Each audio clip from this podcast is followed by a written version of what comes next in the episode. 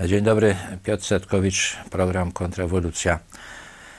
Dzisiaj chcę opowiedzieć o kontrowersji na temat teorii powstania skablandów i jak ta kontrowersja została rozstrzygnięta. No, jest to taka sprawa, która niewiele wnosi do sporu między kreacjonizmem a ewolucjonizmem.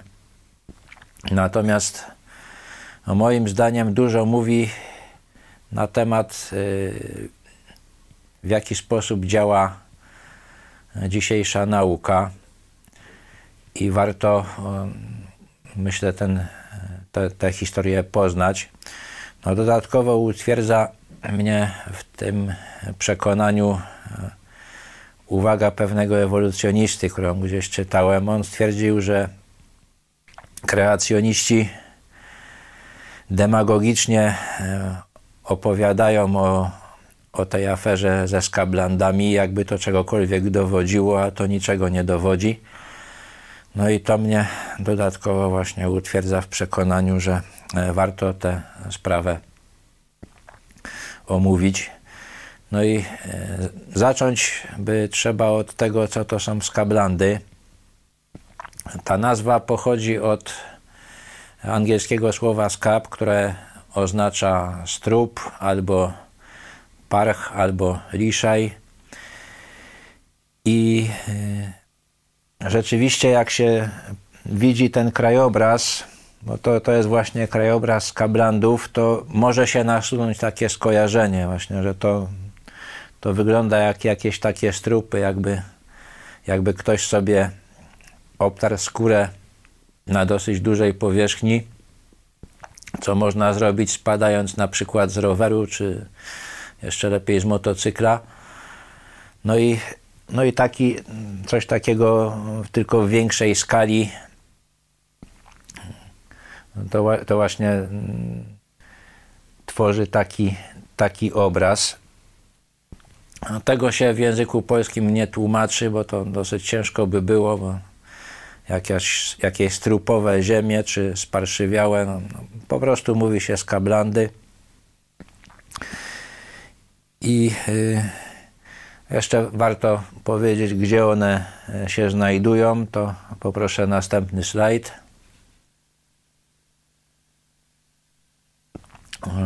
No tutaj widać człowieka, który e, powiedział, który wyjaśnił, w jaki sposób te skablandy powstały.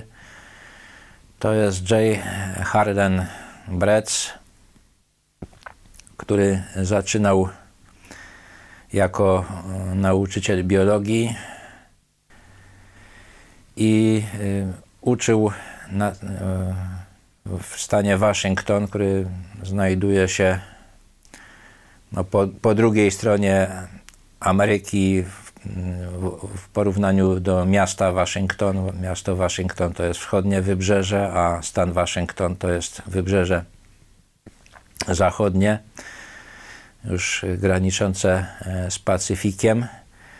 Tam znajduje się płaskowyż Kolumbia i ten płaskowyż jest pokryty e, warstwą bazaltu. To jest obszar ponad 250 tysięcy kilometrów kwadratowych na terenie trzech stanów Waszyngton, Idaho i Oregon. No i część e, tego płaskowyżu została właśnie w taki sposób zryta.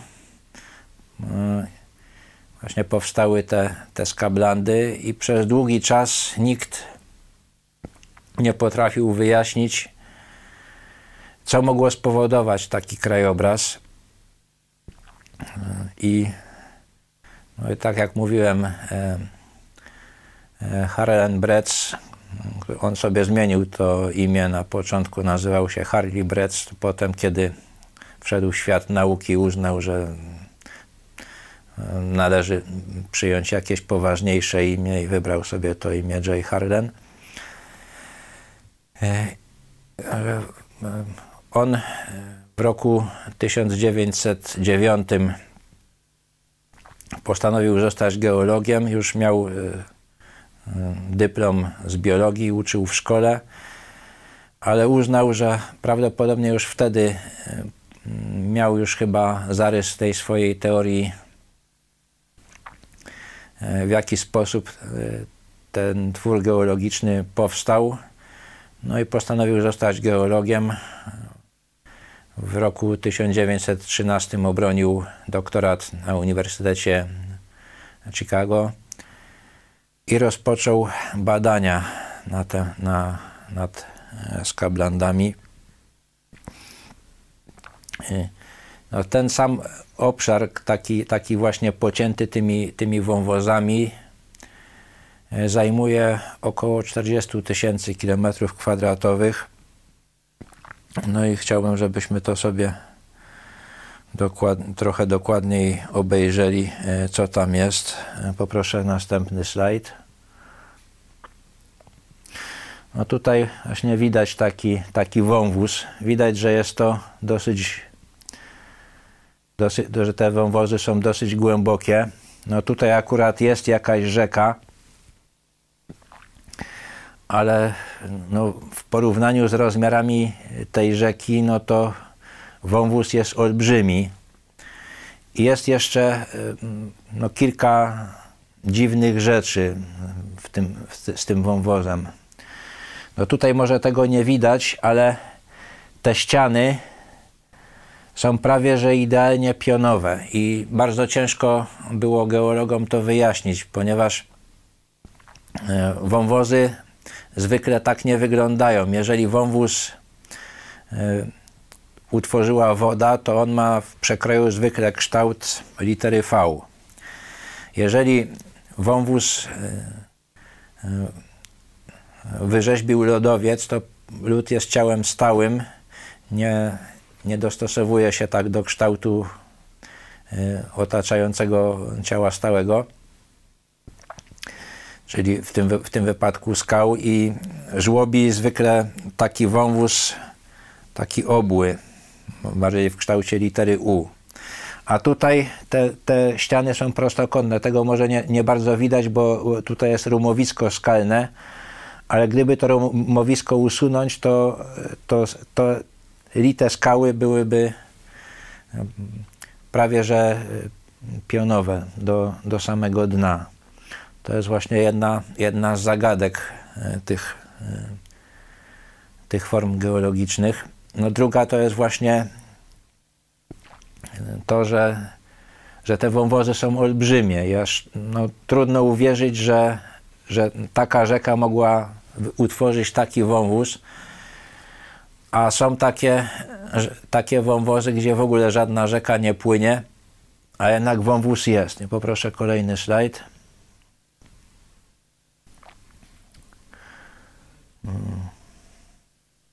No tutaj jeszcze widać, widać kolej, kolejną trudność y, ze skablandami, że te te wąwozy mm, jakby, jakby są przeplecione. To tutaj widać jakąś rzekę, ale, ale tutaj, tutaj jest coś takiego, jak, jak, jakaś taka jakby, jakby wyspa, która musiała być, jeżeli, jeżeli to woda zrobiła, no to musiała być opłynięta ze wszystkich stron.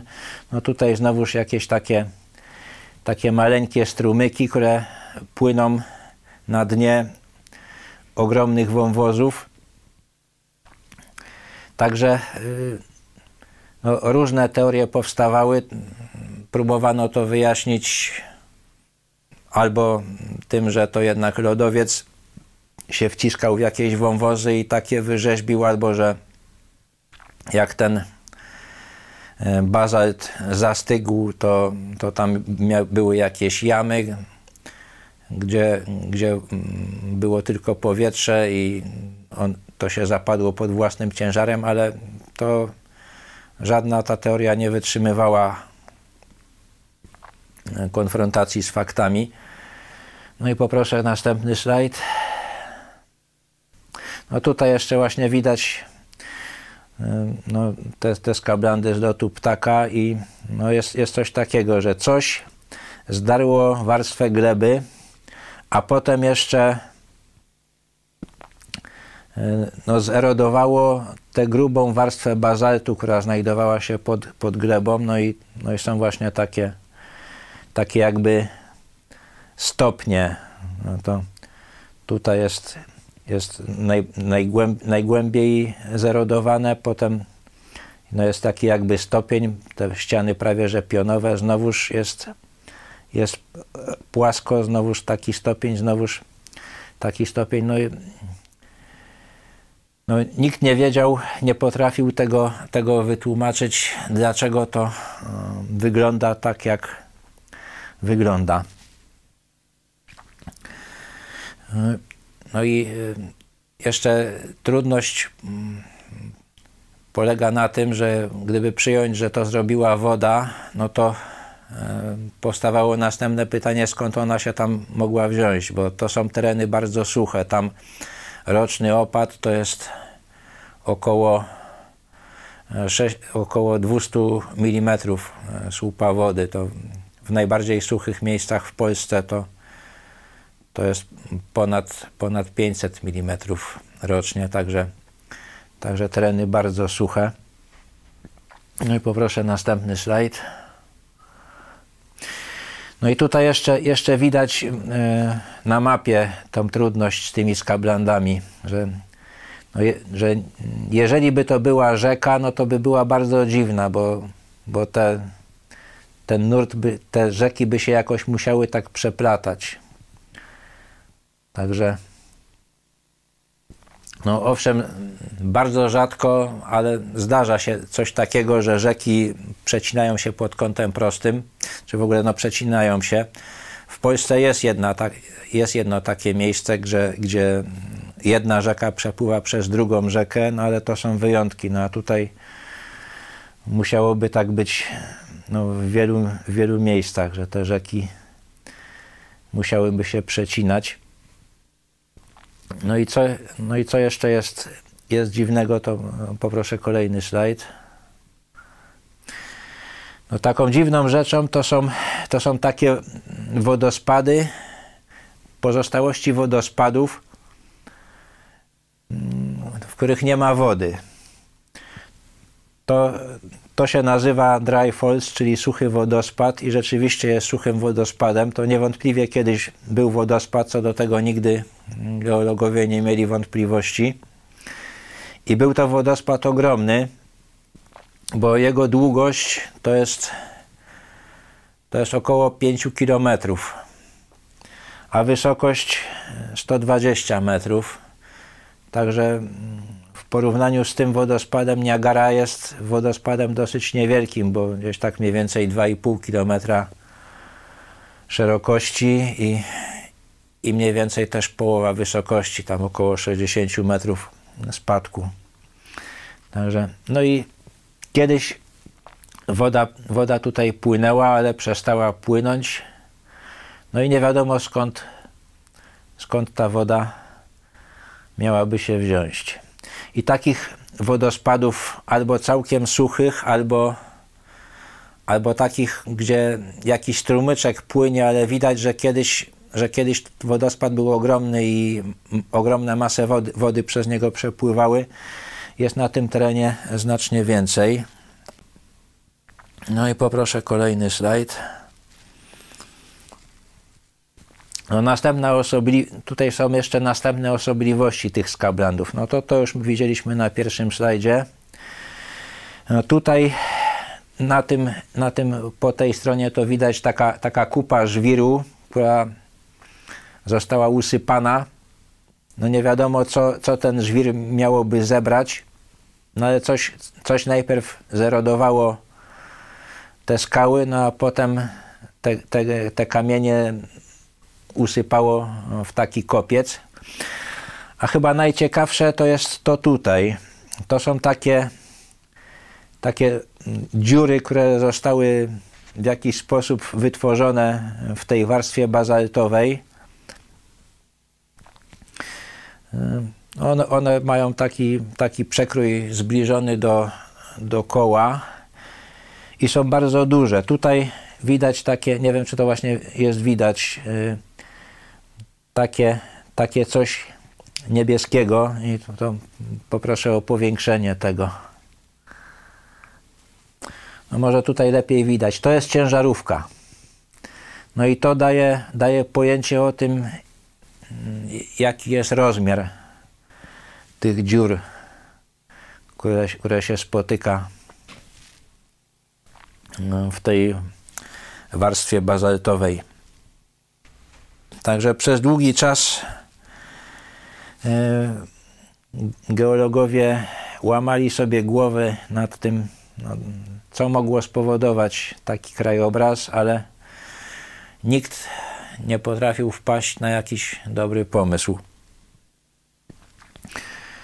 No i jeszcze poproszę kolejny slajd.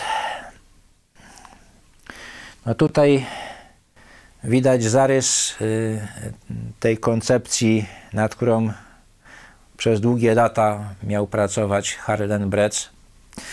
On uznał, że skoro są na terenie y, skablandów wodospady, to znaczy, że kiedyś płynęła nimi woda.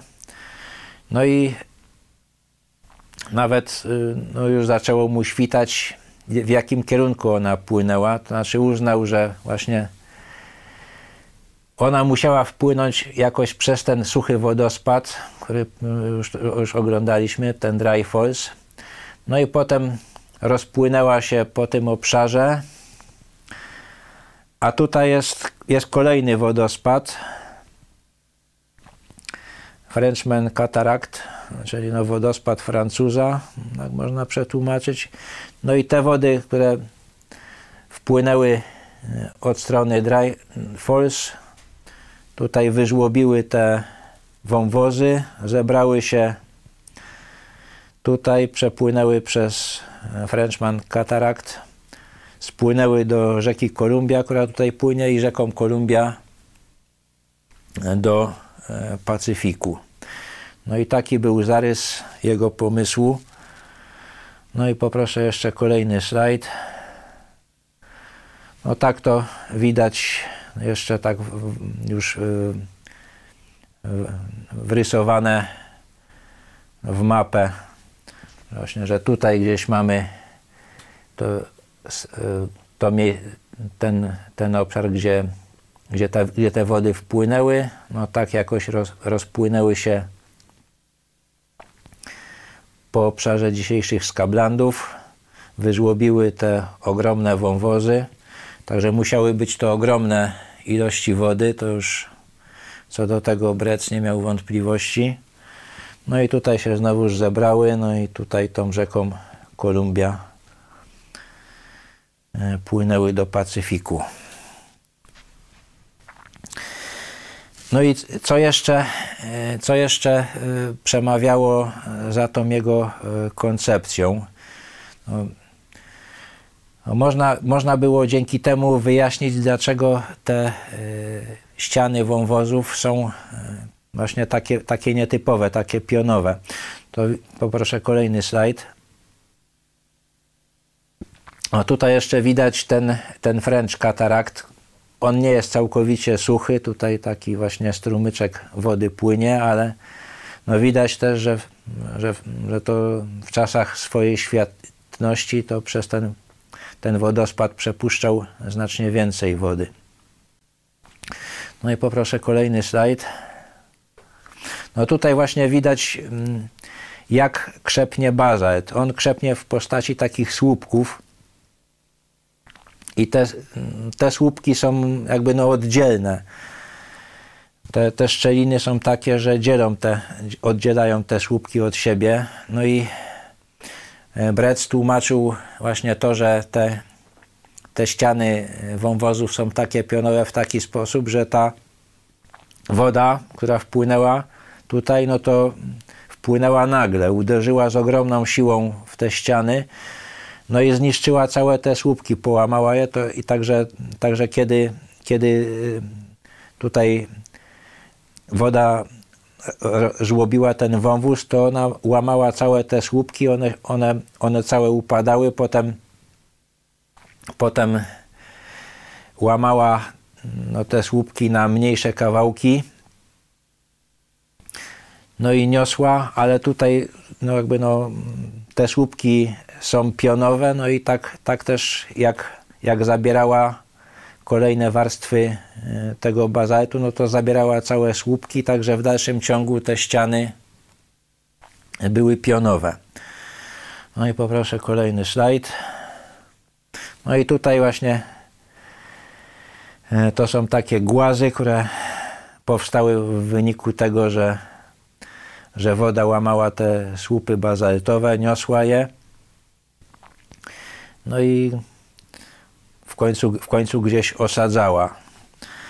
No i także y, istnienie tych dziur, które tutaj oglądaliśmy, też można było wyjaśnić w taki sposób, że, że kiedy ta, ta woda wpłynęła, no to jak płynęła, to tworzyły się wiry, a ona niosła ogromną ilość takich kamieni. No i kiedy tworzył się wir, no to te kamienie no, działały, można powiedzieć, jak wiertło i wierciły właśnie takie dziury, które no, istnieją do dzisiaj.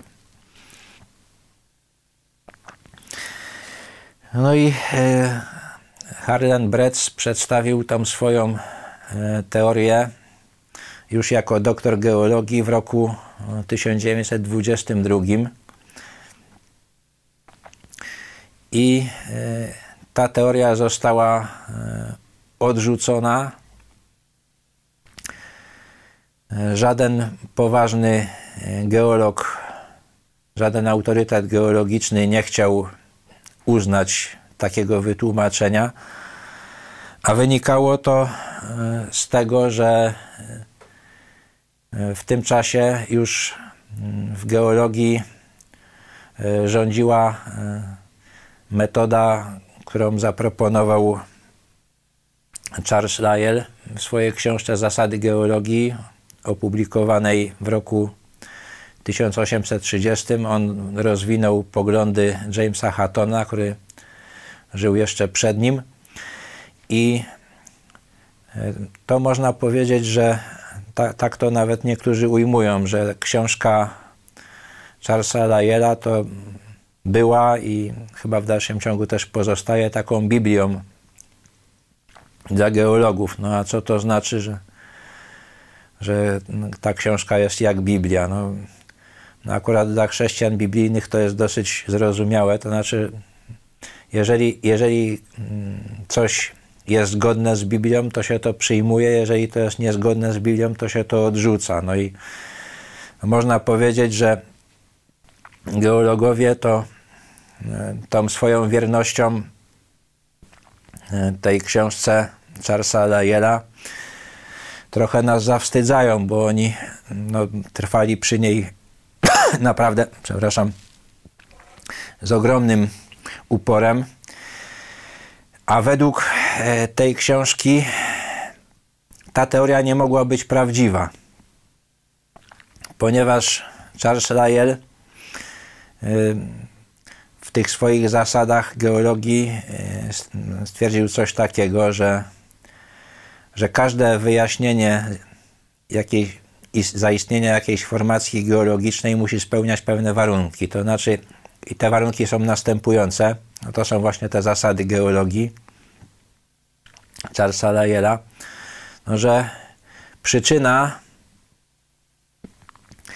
e, jakiegoś zjawiska geologicznego, jakiejś formy geologicznej musi być e, taka, która występuje też w naszych czasach. No, ta przyczyna musi działać w sposób jednostajny, musi działać e, też przez, przez dłuższy czas. No a to, co zaproponował e, Bretz, no to żadnej z tych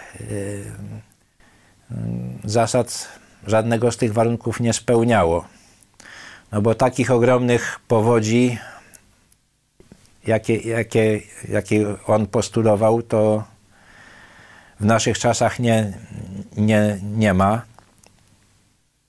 Ta powódź musiała działać przez, też przez krótki czas, no i nie działała w sposób jednostajny. Także, także dla tych trzech powodów ta, ta teoria Harlena Breca została odrzucona z pogardą. Pomimo różnych argumentów, które Brec przedstawiał, no ja tutaj tylko część z nich prezentuję. No i świat geologii w dalszym ciągu uważał, że, że trzeba szukać innej przyczyny e, powstania e, skablandów. Także Prec podejmował kolejne próby. On naprawdę poświęcił dużo, dużo czasu i dużo serca, żeby tę swoją teorię udowodnić.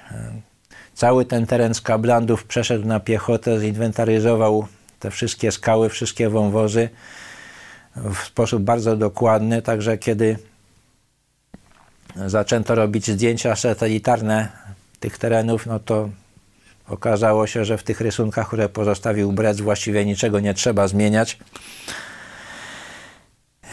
No i podejmował kolejne próby, ale no z, właśnie z tych przyczyn, że, że ta jego teoria nie, nie spełniała warunków wymaganych, które postawił Charles Lyell.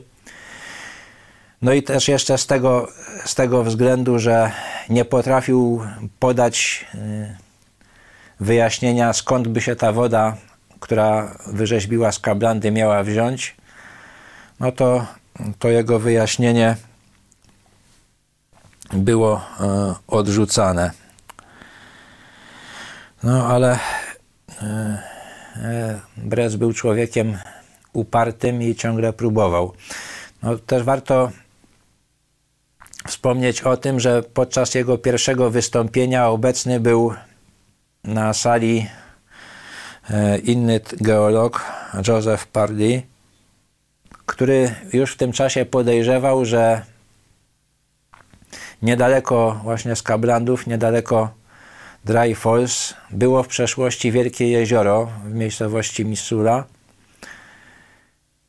Na terenie tej, dzisiaj, gdzie dzisiaj ta miejscowość e, się znajduje. No ale nie odezwał się ani słowem. No jak to często bywa wśród e, naukowców, no, zbyt odważny nie był. Także dopiero w roku 1942 e, ogłosił mm, to swoje przypuszczenie, już wtedy, wtedy lepiej udokumentowane, właśnie, że jest, że kiedyś było tam jezioro, które, które mogło dostarczyć e, wody do tego lokalnego potopu, no bo tak, tak można nazwać ten ten scenariusz, który przedstawiał Brec. No i wtedy e, już te teorie Breca dużo trudniej było odrzucić i poproszę kolejny slajd. No tutaj właśnie widać no, ten teren, gdzie kiedyś znajdowało się jezioro. Także Pardy w wyniku swoich badań udowodnił, że, że tutaj rzeczywiście było jezioro i to jezioro naprawdę olbrzymie. Ono miało powierzchnię około 8000 km2, no i głębokość dochodziła do 600 metrów. Także rzeczywiście no, wody tego jeziora mogły wystarczyć do tego, żeby w taki sposób e, wyrzeźbić e, te skablandy. No i poproszę kolejny slajd. No tutaj właśnie jeszcze widać, w jaki sposób to jezioro powstało. Właśnie ono powstało w wyniku e, działania lodowca. Tutaj jest taki język lodowcowy, także w miarę jak się lodowiec przez, jakby no, rozbudowywał, no to ten język lodowcowy zatamował rzekę. tę rzekę Clark Fork, która tutaj płynie. No i jak ją zatamował, no to zaczęło, zaczęło się tworzyć to jezioro, które jak mówiłem, no, miało potężne rozmiary, tak około te 8 tysięcy kilometrów kwadratowych, no, czyli no, najmniejsze województwo w Polsce to ma trochę ponad 9, także niewiele mniejsze. No i było sobie to jezioro, aż w pewnym momencie ta tama lodowa nie wytrzymała, pękła i, i te wody zaczęły się wylewać. No jak wykazały obliczenia, to to jezioro mogło się opróżnić w ciągu 48 godzin. No i zalało ten cały teren, wyżłobiło te wąwozy, zebrało się i przelało się przez ten, przez ten wodospad Francuza, który pokazywaliśmy. No i tutaj spływało rzeką Kolumbia. Tutaj się nie mogło, tutaj te wody nie mogły, nie mogły się pomieścić, nie mogły się przecisnąć przez ten przesmyk, także tutaj też nastąpiło rozlanie tych wód, to też zostało wykryte, że tutaj też była taka powódź. Rozdało się, no i, no ale w końcu wszystkie te wody spłynęły do Pacyfiku.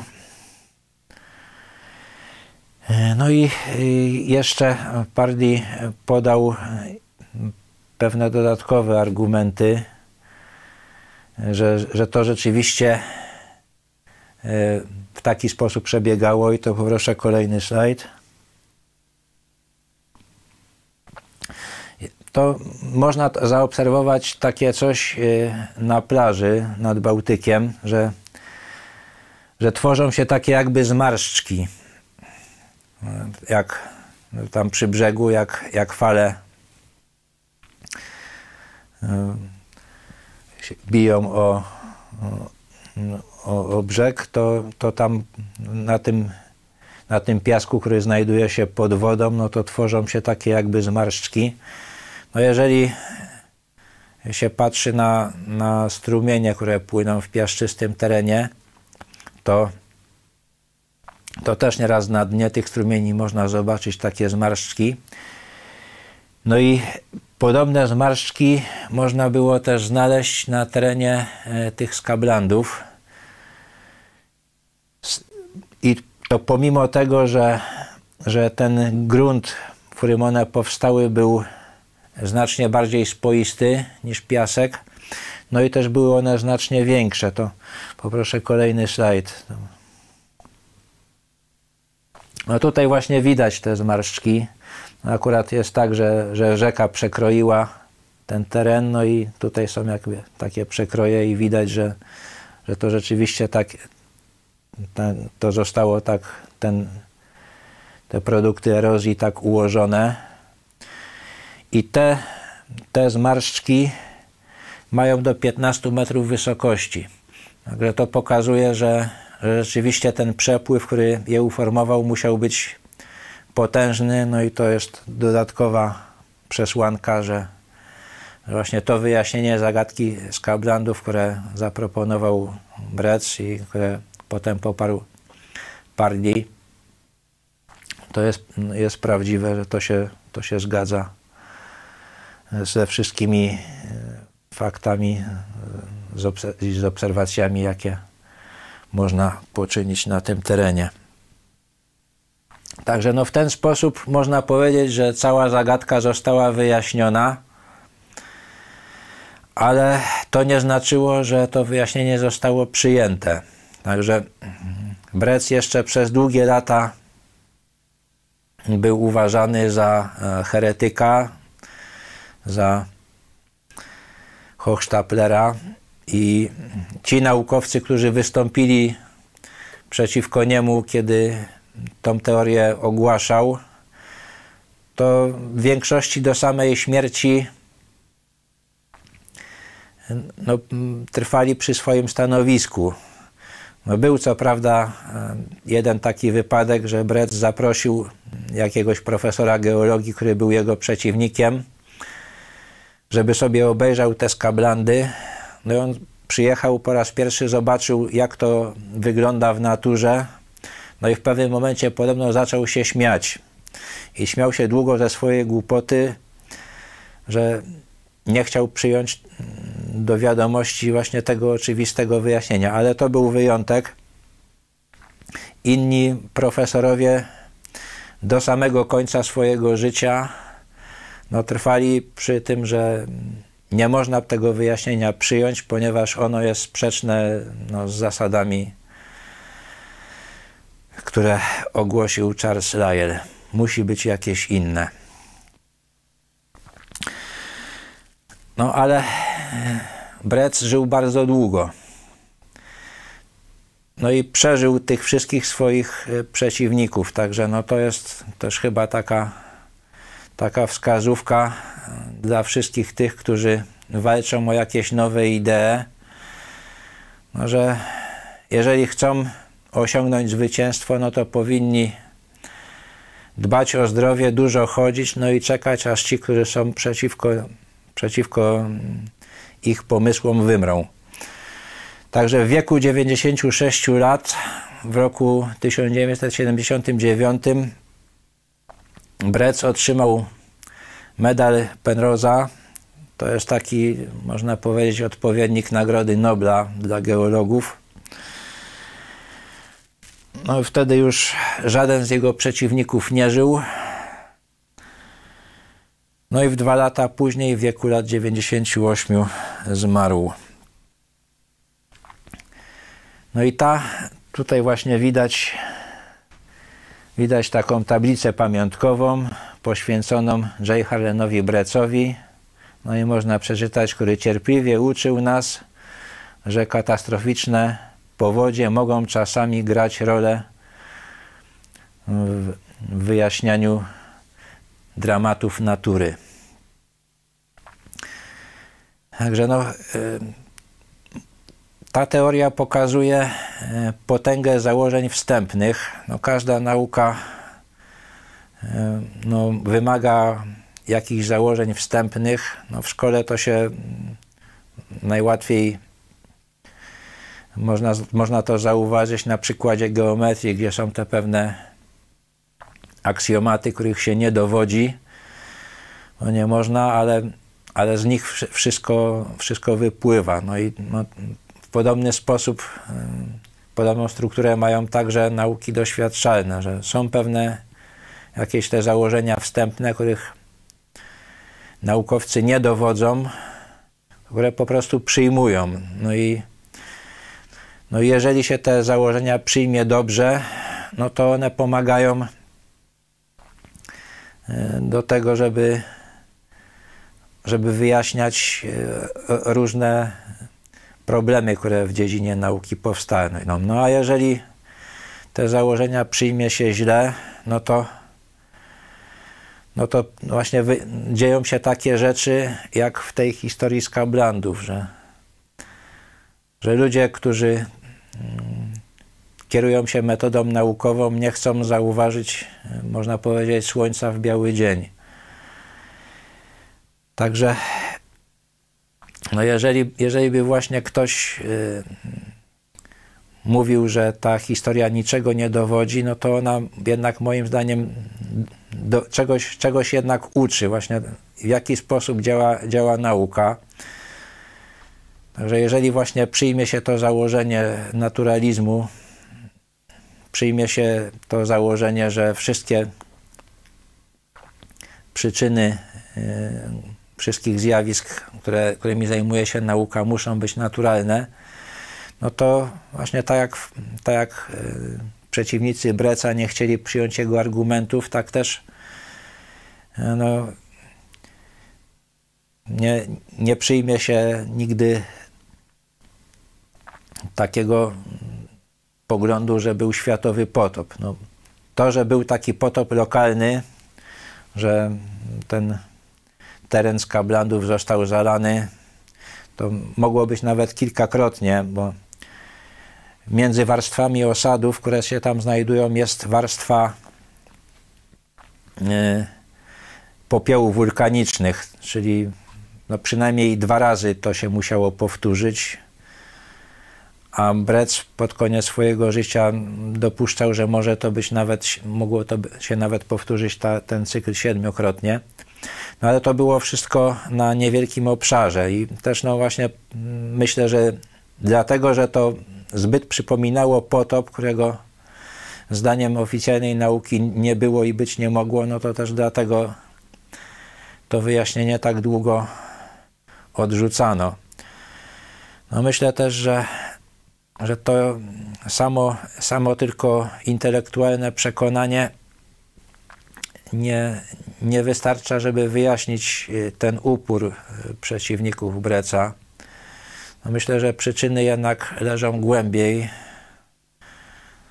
i podejrzewam, że one są mniej więcej takie, że naukowcy są ludźmi na tyle inteligentnymi, żeby zdać sobie sprawę, że jeżeli Bóg istnieje i jest sędzią, no to pośle ich do piekła.